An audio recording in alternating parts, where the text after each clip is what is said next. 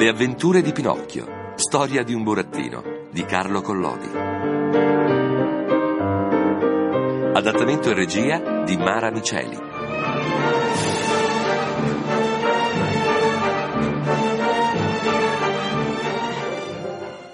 Ritorna a casa della fata, la quale gli promette che il giorno dopo non sarà più un burattino, ma diventerà un ragazzo. Gran colazione di caffè e latte per festeggiare questo grande avvenimento.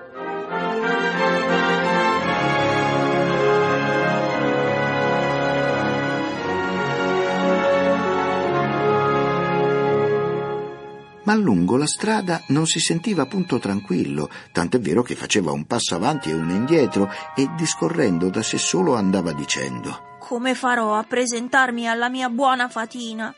Che dirà quando mi vedrà? Vorrà perdonarmi questa seconda birichinata? Scommetto che non me la perdona. Oh, non me la perdona di certo. E mi sta il dovere, perché io sono un monello che prometto sempre di correggermi e non mantengo mai. Arrivò al paese che era già notte buia e perché faceva tempaccio e l'acqua veniva giù a catinelle, andò diritto diritto alla casa della fata con l'animo risoluto di bussare alla porta e di farsi aprire. Ma quando fu lì sentì mancarsi il coraggio e invece di bussare si allontanò correndo una ventina di passi. Poi tornò una seconda volta alla porta e non concluse nulla. Poi si avvicinò una terza volta e nulla. La quarta volta prese tremando il battente di ferro in mano e bussò un piccolo colpettino. Aspetta, aspetta. Finalmente, dopo mezz'ora, si aprì una finestra dell'ultimo piano. La casa era di quattro piani. E Pinocchio vide affacciarsi una grossa lumaca che aveva un lumino acceso sul capo, la quale disse chi è a quest'ora? La fata è in casa? La fata dorme e non vuole essere svegliata. Ma tu chi sei? Sono io. Chi io? Pinocchio. Chi? Pinocchio? Il burattino, quello che sta in casa con la fata. Ah, ho capito. Aspettami costì, che ora scendo giù e ti apro subito. Spicciatevi per carità, perché io muoio dal freddo. Ragazzo mio, ragazzo mio, io sono una lumaca e le lumache non hanno mai fretta.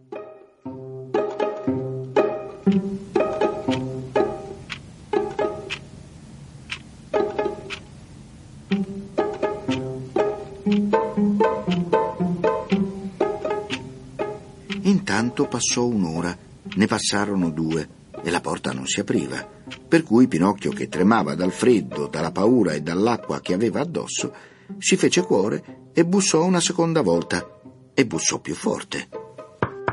A quel secondo colpo si aprì una finestra del piano di sotto e si affacciò la solita lumaca. Lumachina bella!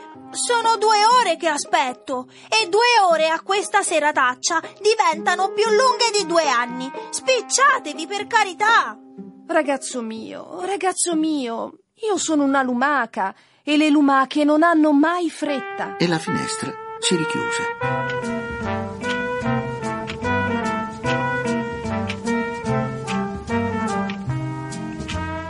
Di lì a poco sonò la mezzanotte, poi il tocco, poi le due dopo mezzanotte e la porta era sempre chiusa.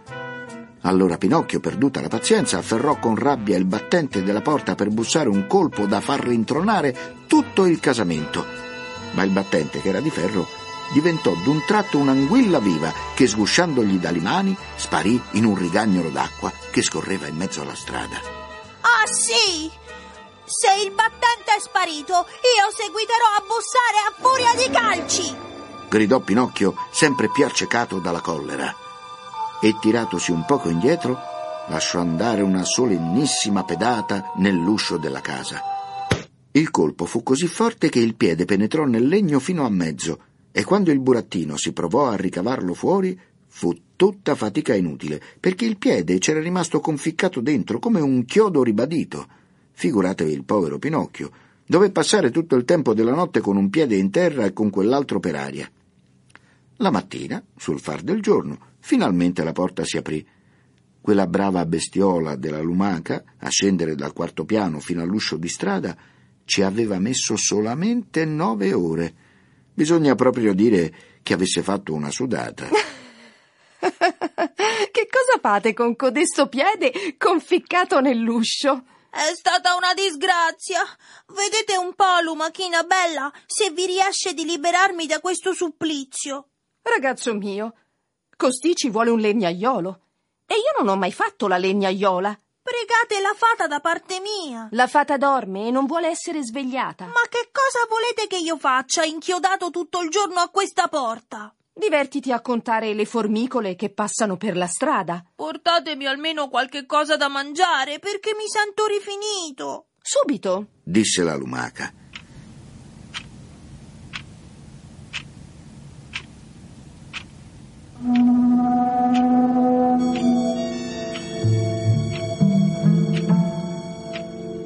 Difatti, dopo tre ore e mezzo, Pinocchio la vide tornare con un vassoio d'argento in capo.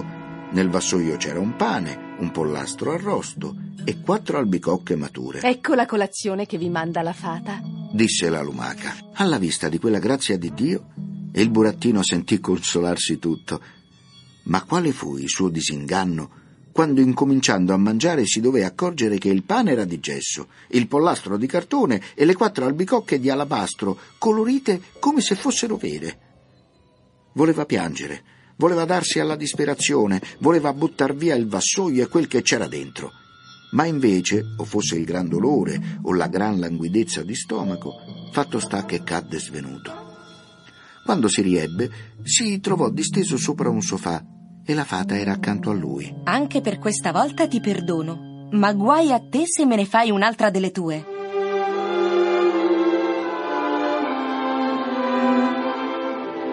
Pinocchio promise e giurò che avrebbe studiato e che si sarebbe condotto sempre bene e mantenne la parola per tutto il resto dell'anno. Difatti, agli esami delle vacanze, ebbe l'onore di essere il più bravo della scuola e i suoi portamenti in generale furono giudicati così lodevoli e soddisfacenti che la fata, tutta contenta, gli disse Domani finalmente il tuo desiderio sarà appagato. Cioè? Domani finirai di essere un burattino di legno e diventerai un ragazzo per bene. Chi non ha veduto la gioia di Pinocchio a questa notizia tanto sospirata non potrà mai figurarsela. Tutti i suoi amici e compagni di scuola dovevano essere invitati per il giorno dopo a una gran colazione in casa della fata per festeggiare insieme il grande avvenimento. E la fata aveva fatto preparare 200 tazze di caffè e latte e 400 panini imburrati di dentro e di fuori. Quella giornata prometteva di riuscire molto bella e molto allegra, ma disgraziatamente nella vita dei burattini c'è sempre un ma che sciupa ogni cosa.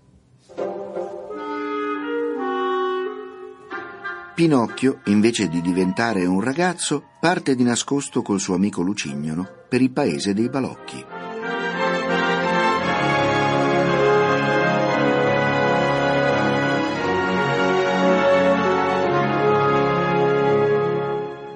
Com'è naturale, Pinocchio chiese subito alla fata il permesso di andare in giro per la città a fare gli inviti e la fata gli disse Va pure a invitare i tuoi compagni per la colazione di domani, ma ricordati di tornare a casa prima che faccia notte. Hai capito? Fra un'ora prometto di essere bello e ritornato. Bada, Pinocchio. I ragazzi fanno presto a promettere, ma il più delle volte fanno tardi a mantenere. Ma io non sono come gli altri. Io quando dico una cosa la mantengo. Vedremo. Caso poi tu disubbidissi, tanto peggio per te. Perché?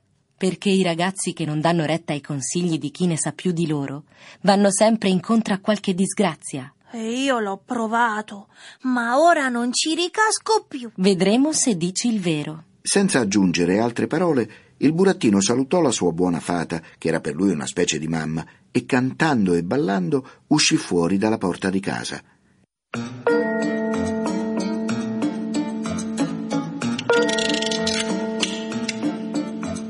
In poco più di un'ora tutti i suoi amici furono invitati. Alcuni accettarono subito e di gran cuore, altri da principio si fecero un po' pregare, ma quando seppero che i panini da inzuppare nel caffè e latte sarebbero stati imburrati anche dalla parte di fuori, finirono tutti col dire verremo anche noi per farti piacere. Ora bisogna sapere che Pinocchio, fra i suoi amici e compagni di scuola, ne aveva uno prediletto e carissimo, il quale si chiamava di nome Romeo, ma tutti lo chiamavano col soprannome di Lucignolo, per via del suo personalino asciutto, secco e allampanato, tale quale come il lucignolo nuovo d'un lumino da notte. Lucignolo era il ragazzo più svogliato e più birichino di tutta la scuola, ma Pinocchio gli voleva un gran bene. Difatti andò subito a cercarlo a casa per invitarlo alla colazione e non lo trovò.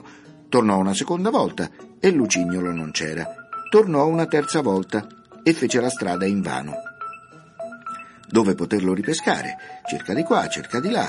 Finalmente lo vide nascosto sotto il portico di una casa di contadini. Che cosa fai, Costi? Gli domandò Pinocchio avvicinandosi. Aspetto di partire. Dove vai? Lontano, lontano, lontano. E io che son venuto a cercarti a casa tre volte. Che cosa volevi da me? Non sai il grande avvenimento? Non sai la fortuna che mi è toccata? Quale?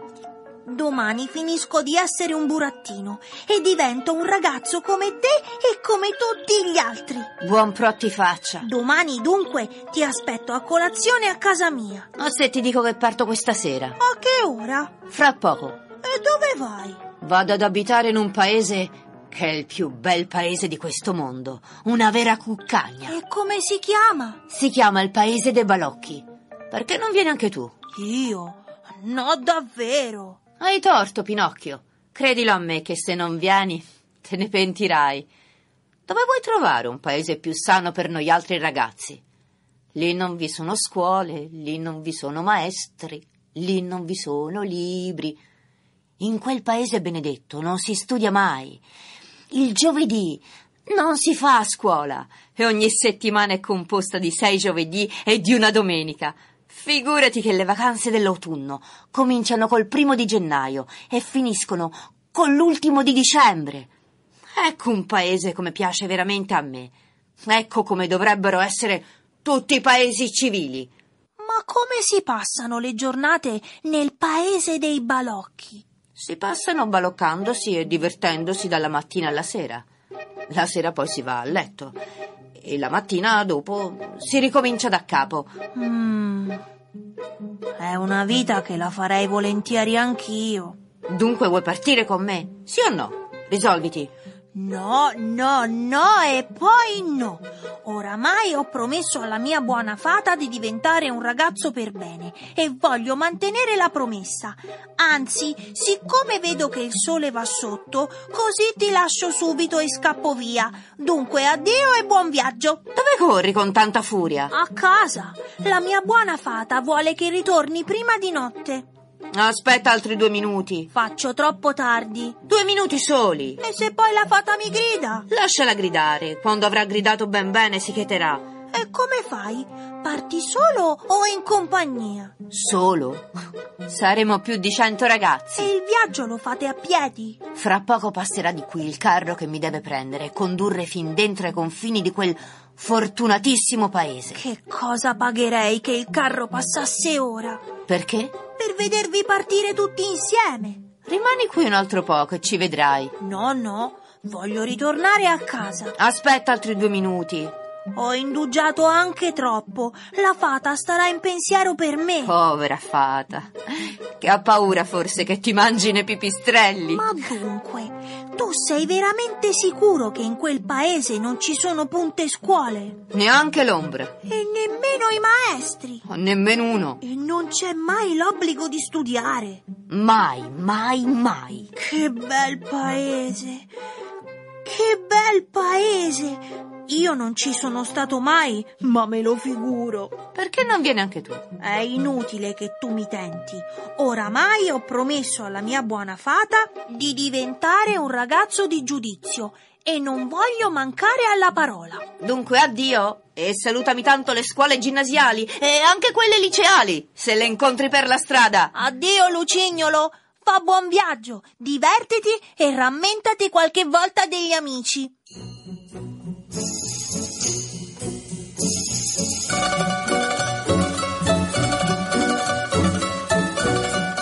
Ciò detto, il burattino fece due passi in atto di andarsene, ma poi, fermandosi e voltandosi all'amico, gli domandò: Ma sei proprio sicuro che in quel paese tutte le settimane siano composte di sei giovedì e di una domenica. Sicurissimo. Ma lo sai di certo che le vacanze abbiano principio col primo di gennaio e finiscano con l'ultimo di dicembre? Di certissimo. Che bel paese! ripeté Pinocchio sputando sulla soverchia consolazione. Poi, fatto un animo risoluto, soggiunse in fretta e furia. Dunque, addio davvero e buon viaggio! Addio! Fra quanto partirete? Fra poco. Sarei quasi quasi capace di aspettare. E la fata? Oramai ho fatto tardi e tornare a casa un'ora prima o un'ora dopo è lo stesso. Povero Pinocchio. E se la fata ti grida? Pazienza, la lascerò gridare.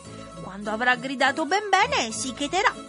Intanto si era già fatta notte e notte buia, quando a un tratto videro muoversi in lontananza un lumicino e sentirono un suono di bubboli e uno squillo di trombetta, così piccolino e soffocato che pareva il sibilo di una zanzara. Eccolo! Chi è? È il carro che viene a prendermi. Dunque, vuoi venire, sì o no? Ma è proprio vero che in quel paese i ragazzi non hanno mai l'obbligo di studiare? Mai, mai, mai. Che bel paese! Che bel paese! Che bel paese!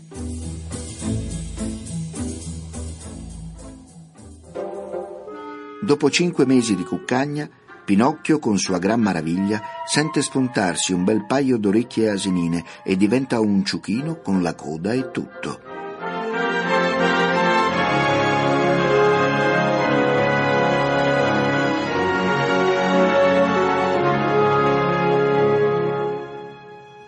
Finalmente il carro arrivò e arrivò senza fare il più piccolo rumore, perché le sue ruote erano fasciate di stoppa e di cenci.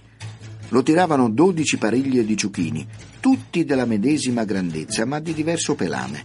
Alcuni erano bigi, altri bianchi, altri brizzolati a uso pepe e sale e altri rigati da grandi strisce gialle e turchine. Ma la cosa più singolare era questa, che quelle dodici pariglie, ossia quei 24 ciuchini, invece di essere ferrati come tutte le altre bestie da tiro o da soma, avevano in piedi degli stivaletti da uomo fatti di pelle bianca. E il conduttore del carro?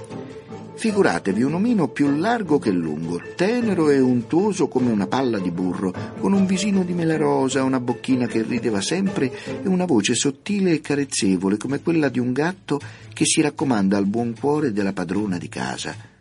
Tutti i ragazzi appena lo vedevano ne restavano innamorati e facevano a gara nel montare sul suo carro per essere condotti da lui in quella vera cuccagna conosciuta nella carta geografica col seducente nome di Paese dei Balocchi.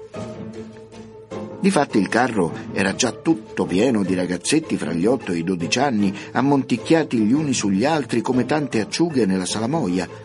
Stavano male, stavano pigiati, non potevano quasi respirare, ma nessuno diceva oi, nessuno si lamentava. La consolazione di sapere che fra poche ore sarebbero giunti in un paese dove non c'erano né libri, né scuola, né maestri, li rendeva così contenti e rassegnati che non sentivano né i disagi, né gli strapazzi, né la fame, né la sete, né il sonno.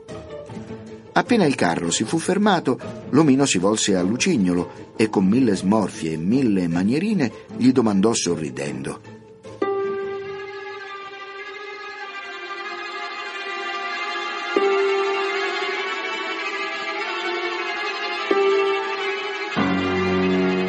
Dimmi, mio bel ragazzo, vuoi venire anche tu in quel fortunato paese? Sicuro che voglio venire. Ma ti avverto, carino mio, che nel carro non c'è più posto. Come vedi, è tutto pieno. Pazienza. Se non c'è posto dentro, mi adatterò a star seduto sulle stanghe del carro. replicò Lucignolo e spiccato un salto montò a cavalcioni sulle stanghe. E tu, amor mio, Disse l'omino volgendosi tutto complimentoso a Pinocchio. che intendi fare? Vieni con noi o rimani? Io rimango. Disse Pinocchio. Io voglio tornarmene a casa mia. Voglio studiare e voglio farmi onore alla scuola, come fanno tutti i ragazzi per bene. Buon pro ti faccia. Pinocchio, Disse allora Lucignolo. dai retta a me. Vieni con noi e staremo allegri. No, no, no. E se vengo con voi, che cosa dirà la mia buona fata? Non ti fasciare il capo con tante malinconie. Pensa che andiamo in un paese dove saremo padroni di fare il chiasso dalla mattina alla sera. Pinocchio non rispose, ma fece un sospiro. Poi fece un altro sospiro, poi un terzo sospiro. Finalmente disse: Fatemi un po' di posto, voglio venire anch'io.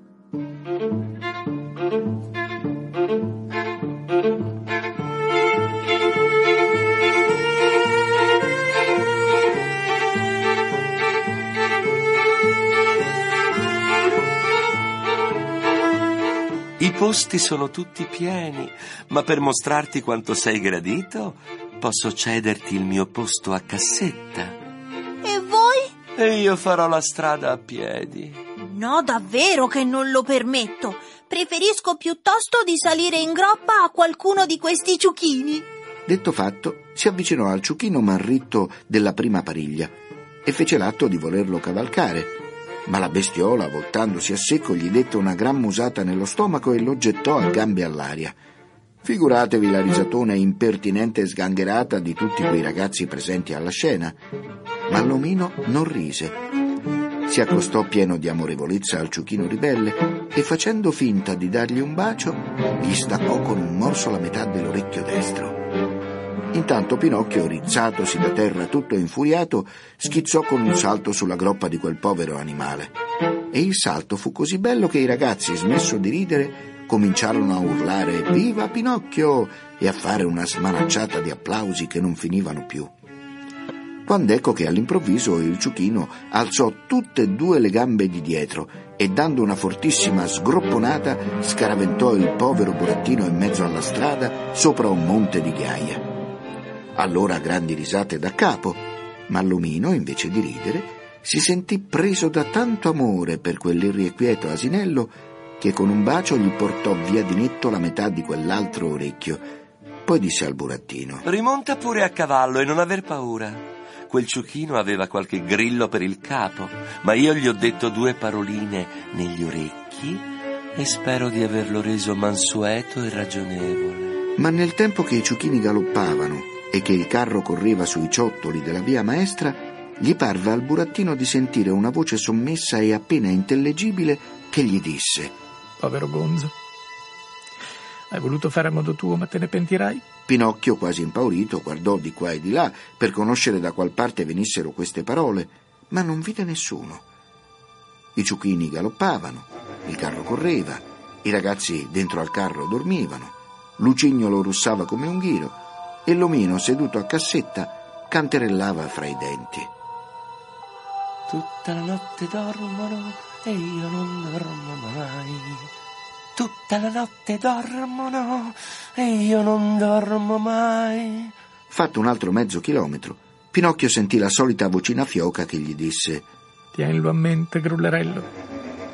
I ragazzi che smettono di studiare voltano le spalle ai libri, alle scuole, ai maestri, per darsi interamente ai balocchi e ai divertimenti. Non possono far altro che una fine disgraziata. Ah, ah, ah, io lo so per prova. E te lo posso dire. Verrà un giorno che piangerai anche tu. Come oggi piango io. Oh, oh. Ma allora sarà tardi. A queste parole bisbigliate sommessamente, il burattino, spaventato più che mai, saltò giù dalla groppa della cavalcatura e andò a prendere il suo ciuchino per il muso. E immaginatevi come restò quando s'accorse che il suo ciuchino piangeva, e piangeva proprio come un ragazzo. Ehi, signor Omino! Sapete che cosa c'è di nuovo? Questo ciuchino piange. Lascialo piangere. Riderà quando sarà sposo. Ma che forse gli avete insegnato anche a parlare? No. Ha imparato da sé a borbottare qualche parola, essendo stato tre anni in una compagnia di cani ammaestrati. Povera bestia. Via, via. Non perdiamo il nostro tempo a veder piangere un ciuco. Rimonta a cavallo e andiamo. La nottata è fresca e la strada è lunga.